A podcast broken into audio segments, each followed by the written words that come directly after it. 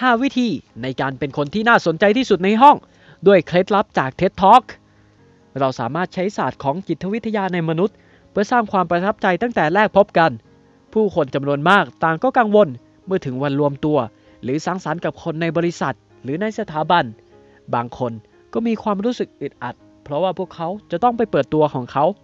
คนอื่นก็รู้สึกว่าเขาควรเข้าหาหัวหน้าของเขา แต่ว่าพวกเขาก็ไม่รู้จะพูดอะไรดี และคนอื่นๆ ก็คิดว่าพวกเขาเป็นคนเก็บตัว ซึ่งเป็นคนที่พบว่ายากมากๆ ที่จะเข้าสังคม เพื่อพบปะกับคนแปลกหน้าที่พวกเขาไม่รู้จัก สบายใจได้เลยครับ สิ่งเหล่านี้ต่างก็มีความเรียบง่าย เทคนิคนี้ได้รับการพิสูจน์จากนักพูดบนเท็จหลายท่านแล้วครับว่า สามารถทำให้เราเป็นคนที่น่าสนใจที่สุดในห้อง และข่าวดีที่สุดเลยครับ คนเก็บตัวอย่างพวกเราก็สามารถสร้างข้อได้เปรียบนี้ได้อย่างง่าย ๆ เลยนะครับ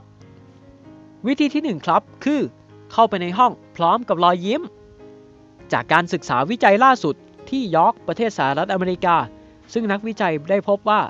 คนเรามักจะไว้เนื้อเชื่อใจ คนที่ยิ้มมากกว่า คนที่ขมวดคิ้ว หรือคนที่แสดงออกสีหน้าแบบเรียบๆเฉยๆ นักจิตวิทยาเรียกมันว่า การแสดงออกแบบเปล่งปลั่งรัศมี เพียงแค่เรายิ้ม เราก็เชื่อมั่นแล้วครับว่า ผู้คนในห้องจะรู้สึกผ่อนคลาย การที่เรายิ้มนั้น เป็นการแสดงออกที่ง่ายที่ดีที่สุด และตีความแปลความหมายได้ดีที่สุดครับ ซึ่งคนส่วนใหญ่มักลืมว่า วิธีการที่ง่ายที่สุดในการสร้างความประทับใจครั้งแรกที่ได้เจอกัน คือยิ้มครับ แต่รอยยิ้มก็มี 2 แบบนะครับ คือ รอยยิ้มแบบปลอมๆ กับรอยยิ้มแบบจริง ๆ ในตอนต่อไป ผมมีวิธีการฝึกรอยยิ้มแบบจริงใจ และมาลองสังเกตว่ายิ้มแบบไหนปลอม ยิ้มแบบไหนจริงกันครับ วิธีที่ 2 ครับสบตาไม่ว่าเราจะอยู่ที่ไหน หรืออยู่กับใคร การเชื่อมต่อกับฝ่ายตรงข้าม เกิดขึ้นได้โดยการปฏิสัมพันธ์แบบเผชิญหน้ากัน และมองเข้าไปในดวงตาของเขาครับ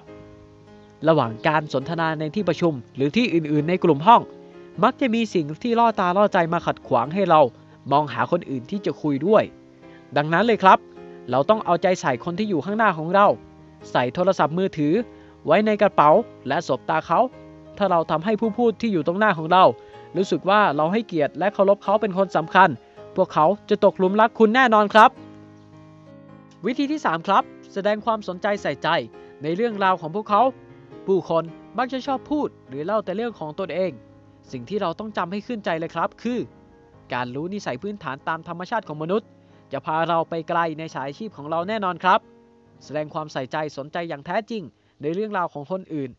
เราจะเป็นผู้ที่มีชีวิตที่สนุกสนานในกิจกรรมต่างๆ ทางสังคม เมื่อเราเริ่มใช้เทคนิคนี้ในตอนนี้เลยครับ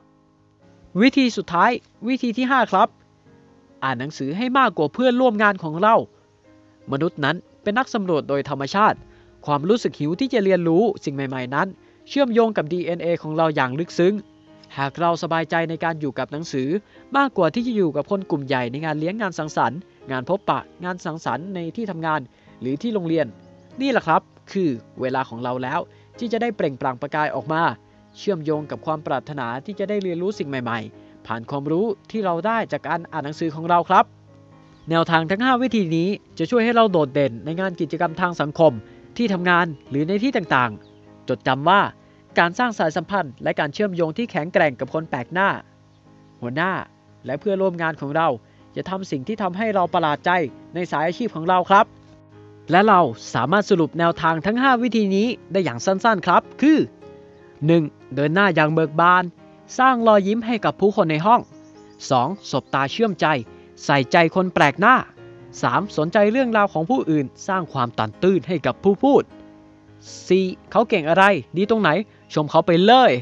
5. อ่านหนังสือมาก มีเรื่องคุยมาก เชื่อมต่อกับผู้คนง่ายขึ้น กระผมขอขอบคุณข้อมูลจาก TED.com และผู้ฟังทุกท่านครับ